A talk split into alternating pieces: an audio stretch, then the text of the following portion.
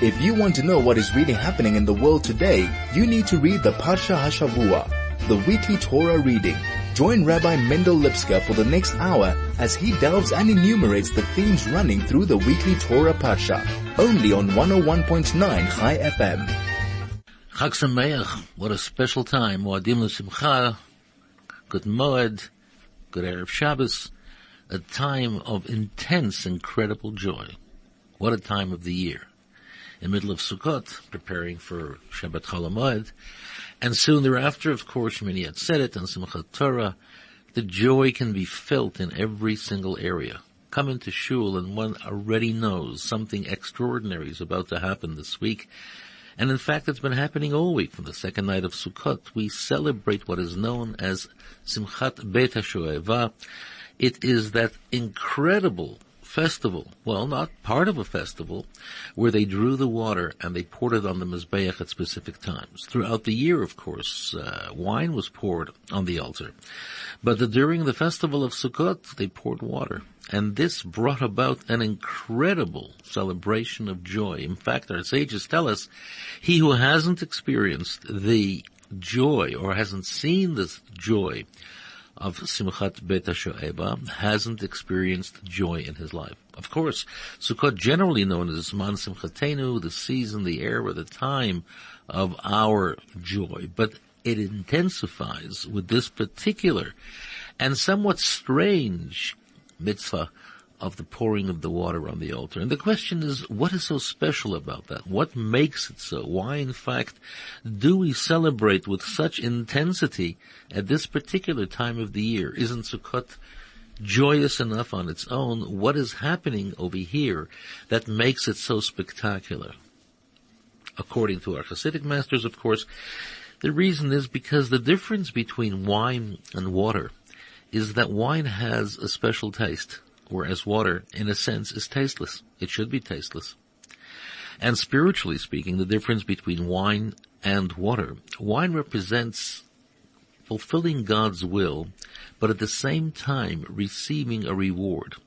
A taste, a special taste, a sweet taste, a dry taste, but a taste as a reward. Whereas water represents fulfilling God's will for no other reason than simply fulfilling His will. And while of course there's nothing wrong with doing mitzvot to receive a reward, there's nothing wrong with doing mitzvot in order to celebrate a type of response from Hashem in a gifted sort of way. But at the same time, doing something without any reward whatsoever is so much greater. And this is the special time of the year. This is the special time of the year that we celebrate the water relationship with God doing that which he wants us to do simply for the fact that this is what he wants us to do. And why it happens at this particular time of the year? Well, quite simply, we've gone through, well, a half a month almost of incredible celebration on a very spiritual level. Rosh Hashanah, Yom Kippur, 10 days of, of repentance. We have achieved a new dimension of spirituality within ourselves. And what is the greatest level of spirituality within ourselves is the concept of being humble. Not because you want to receive a reward, but to do something because it's the right thing to do and nothing beyond that. In fact, in Pirkei Avot we speak about we should be servants unto God, not in order to receive any benefit or personal reward, but simply to fulfill the will of the Master. And when a person achieves that level in life, the joy is incredible. There are no limits, there are no restrictions, there's nothing holding you back. We speak about the concept of Simcha Poretz Geder. Simcha, joy, breaks down all barriers. And when a person is intensely joyous, he achieves incredibly high levels of spirituality. You know, as long as we receive a reward, as great as it may be, we're limited by that particular reward. It might be incredible. It might be incredibly intense, but it's still limited. And therefore the joy that accompanies a reward is also limited to a certain degree.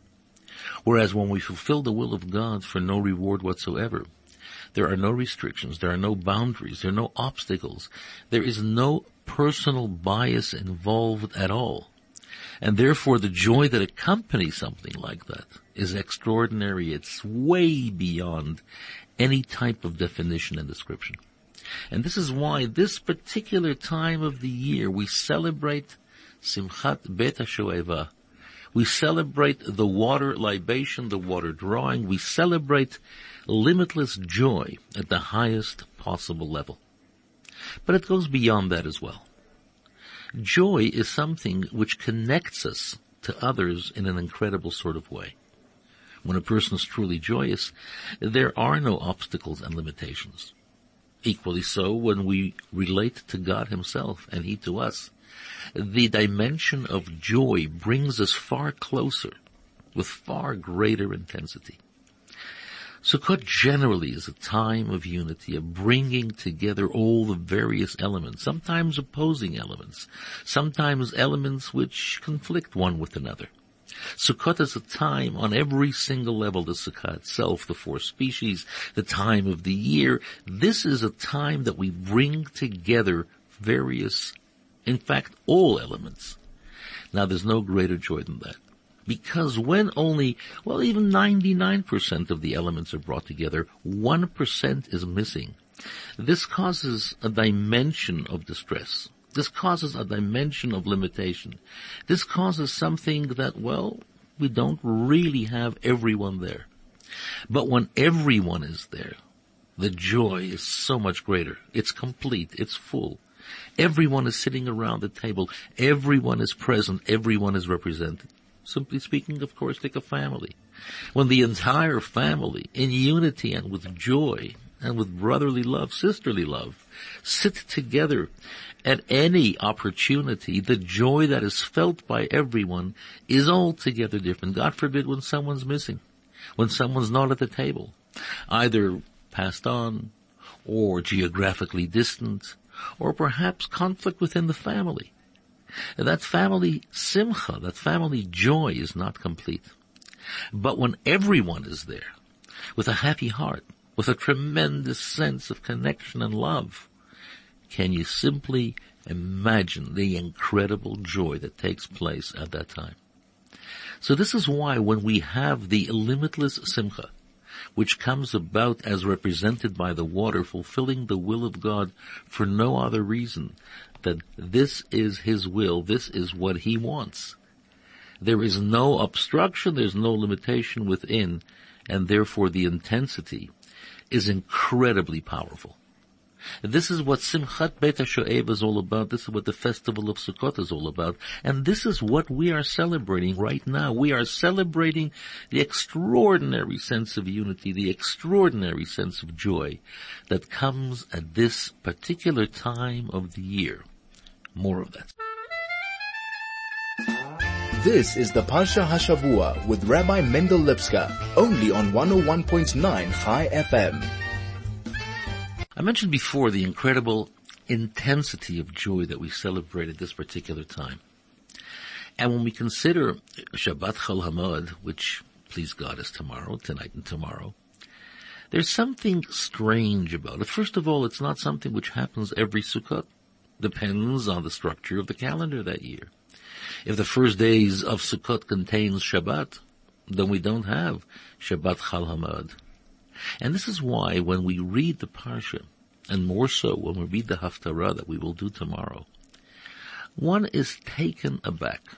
If in fact this is the time of the incredible joy that we celebrate during this particular era of the year, Sukkot, the festival of joy, the festival of true unity. Simchat Beit no restrictions, no limitations. We simply do what God wants us to do at the highest level for no other reason than this is His will. Then we have to ask ourselves, why have the sages chosen their particular Torah reading that we will in fact read tomorrow? We talk about Pesal Lecha, where God tells Moshe to make another set of luchot of the tablets of the Ten Commandments. And why was it necessary for him to do so? Because he smashed the first two. Coming down from heaven, he saw the Jewish people dancing around the golden calf, performing the worst type of behavior, idolatry, and everything that went with it. Moshe felt that the Jewish people were not worthy of receiving this divine gift, this physical divine gift directly from God, the Ten Commandments. And coming down the mountain, he smashed them. And after a long process of making overtures to God, pleading with God to forgive the Jewish people, and God finally accedes to his incredible request. Hashem tells him, Salacha, you make another set of stones which I will inscribe, and this will be the second set of tablets. In actual fact, this speaks about the worst possible time of the Jewish people in the wilderness, having experienced the incredible, the incredible miracle of receiving the Torah at Sinai, less than 40 days later to dance around the golden calf. How was it possible for the Jewish people to behave in such a way? And it speaks about a time that the spiritual level of the Jewish people were at its lowest. In actual fact, the particular portion that we're going to read tomorrow is read on the fast days when in a state of sadness we commemorate moments of grief and difficulty. And yet, our sages have chosen this particular portion of the Torah to be read on Shabbat Chol Hamoed Sukkot while we celebrate the intensity of joy that I mentioned before. How can we possibly reconcile Weren't there other parts of Torah that speak about joy? Weren't there other parts of Torah that speak of incredible and intense and powerful joy? Of course there are. Why choose a portion that reminds us of the Jewish people at its worst spiritual state, having fallen as a result of the golden calf? And while of course our sages attempt to answer this in all sorts of different ways, there's one answer that really tells us why in fact they have chosen this particular portion. Because it speaks about the incredible gift of God, the gift of atonement, the gift of forgiveness. You know, if a person transgressed, did a sin, unfortunately, and it stayed with him forever as a stigma, as a dark mark on his soul, on his life, how sad life would be we would go through life with all sorts of baggage, negative baggage, that we can never get rid of. But Hashem, as a result of the incredible overtures of Moshe, forgave the Jewish people. Not only did he forgive the Jewish people, but he granted them the Yud Gimel Midot Harachamim, the 13 levels of divine compassion. Not only that, but he told Moshe to again prepare a set of tablets that he would inscribe, the second set of the Luchot.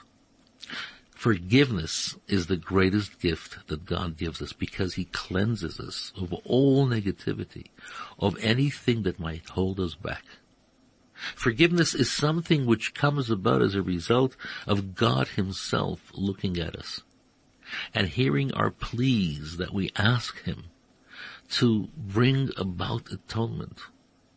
And Hashem grants us teshuvah, Teshuvah is repentance to return. Hashem gives us that incredible gift. Now at the beginning of this month, Rosh Hashanah, the 10 days of repentance, Yom Kippur, we go through the process of Teshuvah through the expression of Yirah, of awe and fear. We stand before God and we tremble as we've said in the prayers again and again in the Slichot that we say throughout Yom Kippur. We speak about standing before God trembling, asking for a good year, knowing full well that we may not deserve it. And Hashem forgives us.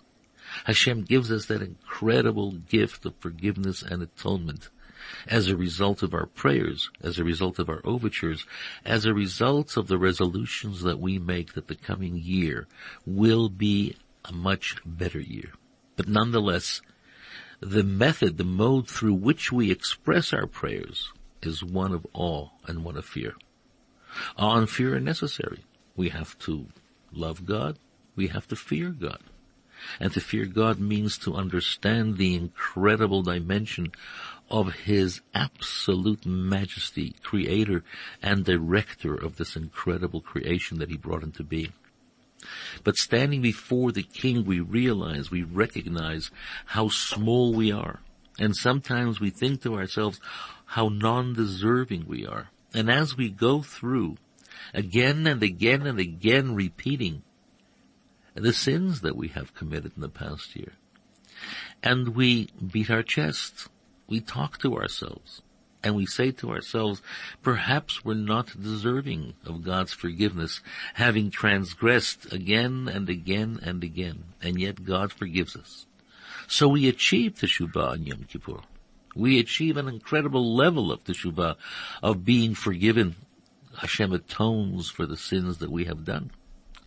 But again, it comes through the harshness, the harshness and difficulty of Yira, of recognizing our sins, of recognizing our shortcomings, of recognizing the transgressions that we have performed, and hopefully trying to live a better life. Whereas when it comes to Sukkot, the same thing happens the same thing. We are expressing our desire to reconnect with God, but this time through the medium and mode of simcha.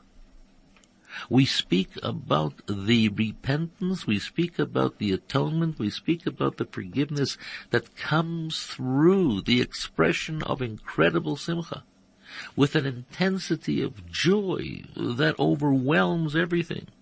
We stand before God not trembling but dancing and singing and praising Hashem in the fullest sense of the word. We don't look at the dimension of negativity of sin that we may have performed.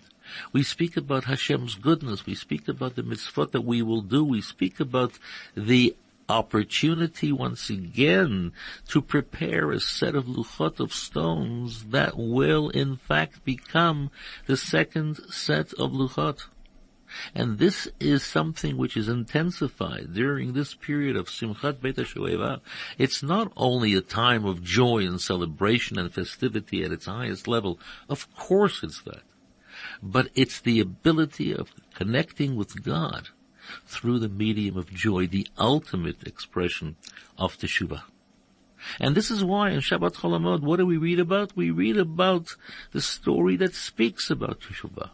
And while of course it's read on fast days as well, with a dimension, excuse me, with a dimension of solemnity and sometimes even a dimension of sadness. Today we read that portion, the Shabbos we read that portion with a tremendous sense of joy. It comes about during the time, during the period of Simchat Bet HaShoeva, the joy that enables us to reconnect with God, to connect with God at the highest level through the medium of joy. Joy has no restriction and limitation whatsoever. When it comes to awe, when it comes to fear, there is a dimension of negativity as we discussed. There is that shadow that lurks that we are concerned about and this is why we tremble. We tremble with fear. Whereas with joy, there is no negativity whatsoever. It's pure and certainly through the process of the water dimension that we simply reconnect with Hashem for no other reason than we want to connect with Hashem. Not for any other personal benefit or reward whatsoever. The teshuvah that is created as a result of that type of behavior is incredibly intense, something which is way beyond any type of restriction or limitation, it takes us to the highest possible level. And this is why our sages tell us, in particular, Rabbi Shneur Zalman of Liadi, the author of the Tanya and the Rav Shulchan Aruch, talks to us about the particular activities of this time of the year, and he says that what one can accomplish through the joy, the festivity, the dancing on Shmini Atzeret and Simchat Torah is equal to the spiritual development of Rosh Hashanah Yom Kippur that we achieve through prayer and through fasting. And not only that, he says sometimes it's even higher. Can you possibly imagine we go through the intensity of Rosh Hashanah Yom Kippur, we stand before God, the judge of judges, the king of kings, creator of heaven and earth, trembling And how do we approach God on Simchat Torah, Shmini Atzeret and Simchat Torah? Rikudim, we dance, we hold the Torah, and we lift our feet and we sing Hashem's praises. This is able to achieve on high whatever Rosh Hashanah and Yom Kippur can and beyond. And this is why we read this particular portion, because it talks to us about returning to Hashem. It talks to us about the intensity, the incredible intensity of what joy can accomplish at the highest possible level. And this is why this Shabbos is so special because even though it's not read every single year, we are privileged this year to have Shabbat Chol Hamoed and to remember what we can do as a result of joy. It always, well, it always bothered me that when it comes to the days of intensity, Rosh Hashanah, Yom Kippur, every shul is full. When it comes to the celebration of Shmini Atzeret and Simchat Torah, it's not that full. And while of course I believe it's, it's much better to be in shul three days a year than not at all. But I wonder how is it that Hashem gives us an opportunity to rejoice, to celebrate, to sing, to dance, and we don't take that opportunity.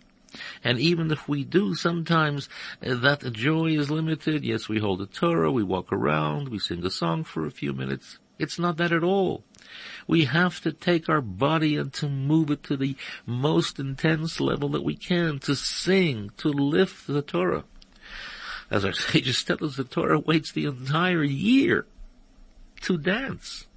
But in order for the Torah to dance, it needs us to dance with it. The Torah is a gift from Hashem. It's the word of Hashem. It's the wisdom of God. It's all those great things and the Torah waits the entire year for you and me to take it and hold it in our arms and to dance with great intensity, to dance with great joy. And what do you accomplish? You accomplish whatever you've accomplished on Rosh Hashanah and Yom Kippur and even higher. You have to learn to take advantage of that opportunity. The question is, how do we do it? And the strange thing is, often it's far easier. It's far easier to experience the intensity of, well, the fear of God than to express the joy. It's a phenomenon.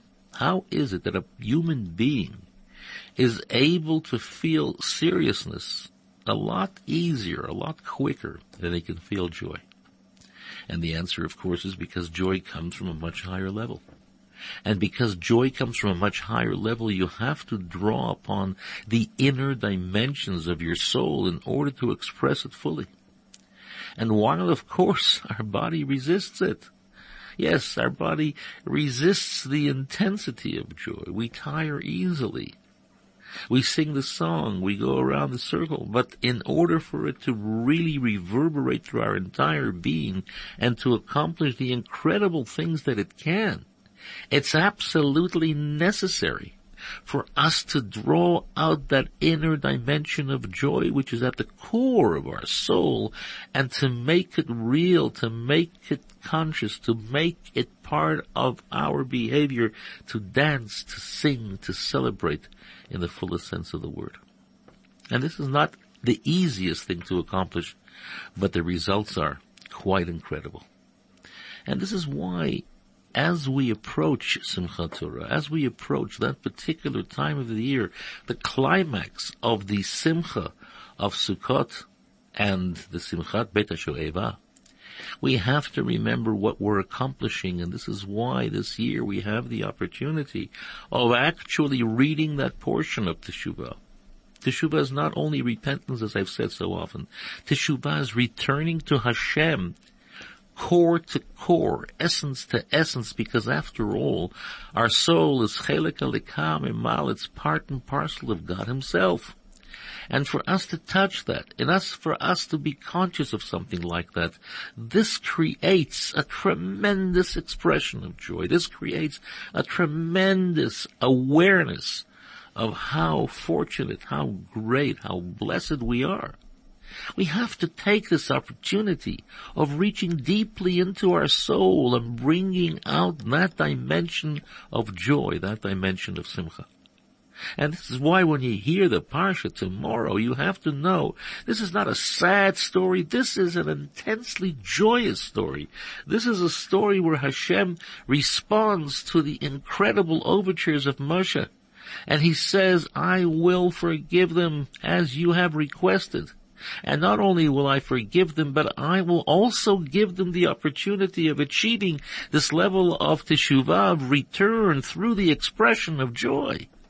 It's not only that you have to stand before God, the King of Kings, the Judge of Judges, and tremble. That has its place at the beginning of the month of Tishrei, Rosh Hashanah, Aseret Yemei Teshuvah, Yom Kippur. But now we have the opportunity during Sukkot, in the Sukkah, to celebrate, to uplift, and to hear the story of Teshuvah of return on Shabbat so that we can approach Shmini Atzeret and Simchat Torah with hearts that are truly happy, with hearts that are truly joyous. Our bodies dance, we lift the Torah, we become one with the Torah, we become one with Hashem. More of that soon. This is the Parsha Hashavua with Rabbi Mendel Lipskar, only on 101.9 Chai FM. We just spoke about this incredible gift that Hashem gives us. Not only does He give us the gift of teshuvah, of atonement, of repentance, but enables us to return core to core, which brings about a tremendous expression of joy and a tremendous expression, intensity of joy. But there's also something else that we read this Shabbos tomorrow that tells us an incredible story. It's the story of the Haftarah, where the prophet talks to us about the great battle of Gog and Magog. And while of course our sages have so much to say about this strange story, Yecheskel, the great prophet, in his incredible language depicts a time when the nations of the world who have, well, not behaved as well as they should, represented by Gog and Magog, the 70 nations of the world, and how Hashem will bring about retribution for all the negativity they have done throughout the ages. It's an incredible story. But the reason that it's incredible is because so many of our sages talk to us about how the battle of Gog and Magog, what some people call Armageddon, this is a story that will precede the coming of Mashiach. First of all, the Elijah prophet Eliyahu Hanavi will come and herald the coming of Mashiach. Then this great battle will take place. And then Mashiach will appear. And this is a story which is so close to the Jewish heart. This incredible faith that we have. Ani ma'amin be'emunah I believe with absolute faith in the coming of Mashiach. And even though he might tarry, he might take his time, Yet we believe with absolute intensity one of the 13 principles of our faith. Faith in Mashiach. Now faith in Mashiach tells us that there will be a moment, and please God it comes very soon, when everything comes right, when everything becomes perfect. Negativity is removed. Those who have hurt will in fact be punished there will be an era of spiritual and material goodness and blessing. It'll be a time of incredible spiritual revelation, the coming of Mashiach. We can talk for hours about what it means it will mean that the world changes. It means that great things will happen. Illness will no longer exist. Negativity will no longer, strife will no longer exist. Everything will bloom with the incredible blessing of Hashem in the most powerful sort of way. We will see the purpose and truth about God's creation. Everything will be revealed. But before that, the negativity has to be removed, and that's the story of Gog and Magog, the story of the great battle that will take place. And as we hear the words that Yecheskel is saying, the prophet Ezekiel is telling us, it uplifts us. And this adds tremendous dimension to the joy that we experience this, during this particular time. We live in a world that can often be dark. We can live in a, we live in a world where sometimes we have painful questions. Why do evil people prosper and good people suffer? Why this and why that? And we have good cause to ask those questions again and again and again. And this is why we have to remind ourselves from time to time that this will not continue forever. It will in fact be a time of great openness, of great revelation that Hashem himself will deal with the negativity. He will show us what in fact true judgment is all about. And this not only gives us intense hope, but it also gives us confidence and strength. But it also gives us a tremendous dimension of joy as well. Each and every single moment of this particular time we add more and more dimensions of spiritual joy into our lives, beginning with the festival of Sukkot, the festival of unity, Zman Simchatenu, the time that we celebrate. This is the season of our joy. This is the season of our joy.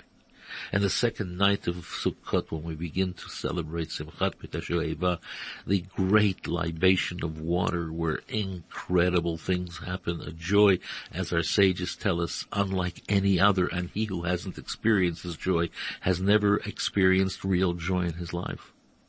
This year we're blessed with Shabbat Chol Hamoed that we read about the concept of teshuvah, repentance through joy, return through the medium of joy, core to core, essence to essence with Hashem. We speak about well, we speak about approaching Simchat Torah, Shmini Atzeret, when the joy comes totally incredible, dancing and singing with passion, with excitement, with greatness. This is what this time of the year is all about. And that's why we read this Haftarah because it's a prelude that tells us about the coming of Mashiach. And while of course it's very difficult to pinpoint who Gog and Magog were, who they are, yet the Torah tells us quite clearly what will happen.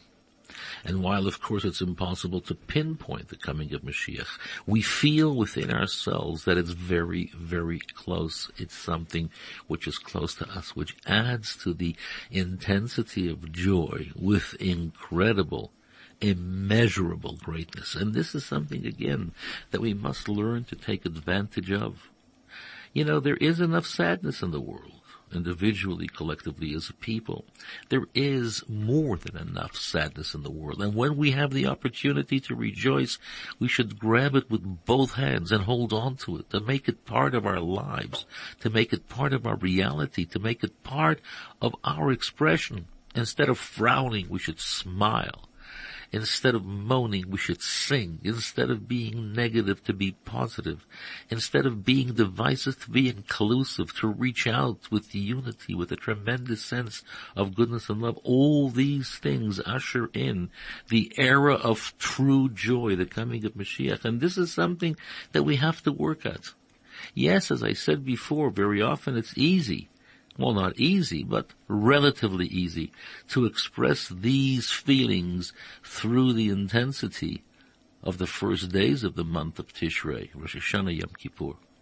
But we really have to call upon inner energies to express it through the dimension of joy. And this is why when you're in shul tomorrow, listen carefully. Because what you read is not a story of sadness, it's a story of incredible joy when you hear the person who has the Haftarah to read the Haftarah. Listen carefully to the story of Yecheskel about the great battle where negativity will come to an end. Use this time correctly. Become joyous. Celebrate with passion, with intensity. Make it your own. Share it with others, family and friends and community. Take Zman Simchatenu, Muadim L'Simcha, the time of, well, great joy. Have a good Shabbos, a good Yontif. Celebrate.